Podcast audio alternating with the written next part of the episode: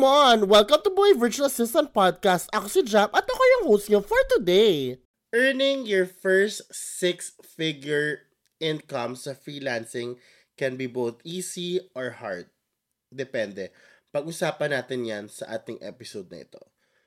How is it going to be easy? Sobrang dali lang ma-earn ng six-figure freelance income sa freelance business mo kapag ka ang service na pinoprovide mo, okay, sa iyong client, kahit bago ka lang sa freelancing, is something that you've been doing in the past for a long time.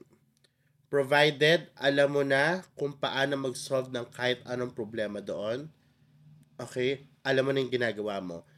You've been exposed to this service, okay, for a very long time. It's your profession already. Ito yung mga tipong matagal ka na sa industriya na yon sa from your full-time job.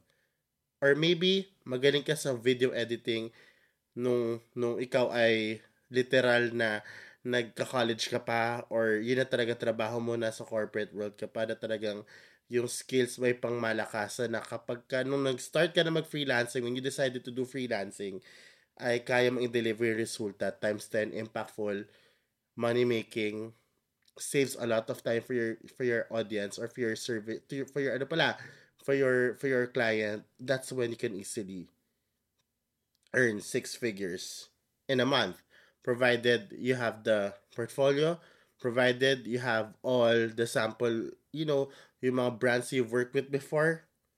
May mga impactful testimonials already. Doon tayo magiging mabilis. Okay it was so easy for me nung 2018 nagsisimula pa lang ako kasi matagal ko na ginagawa ang restaurant training.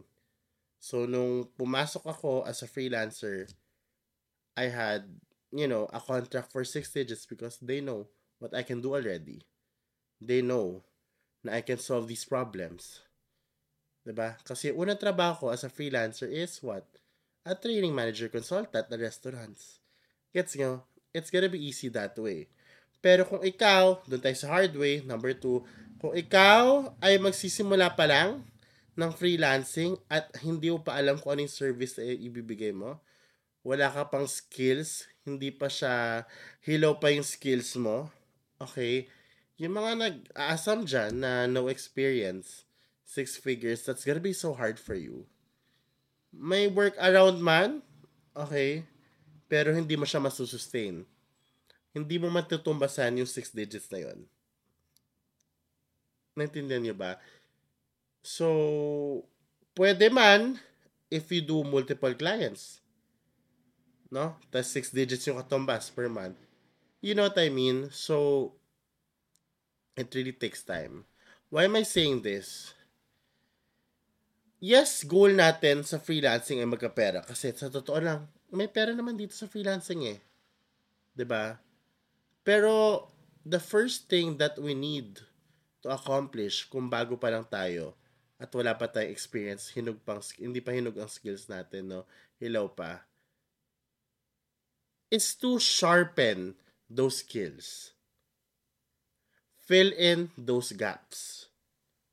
And throughout those months, okay, embrace that exposure, embrace that experience, build your portfolio Because as you do that, money will follow. Diba?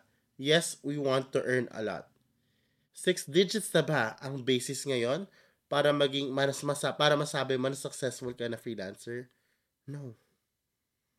Ako, masaya ako mag six digits. Pero sometimes nakakapagod na eh.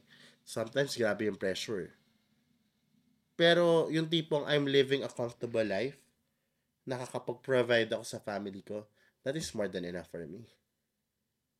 Ako, magkaroon ako ng long-term client for more than a year, masaya na ako. ba? Diba? Ano ang measurement of success mo? That is something you want to, you know, reflect on your own, ba? Diba?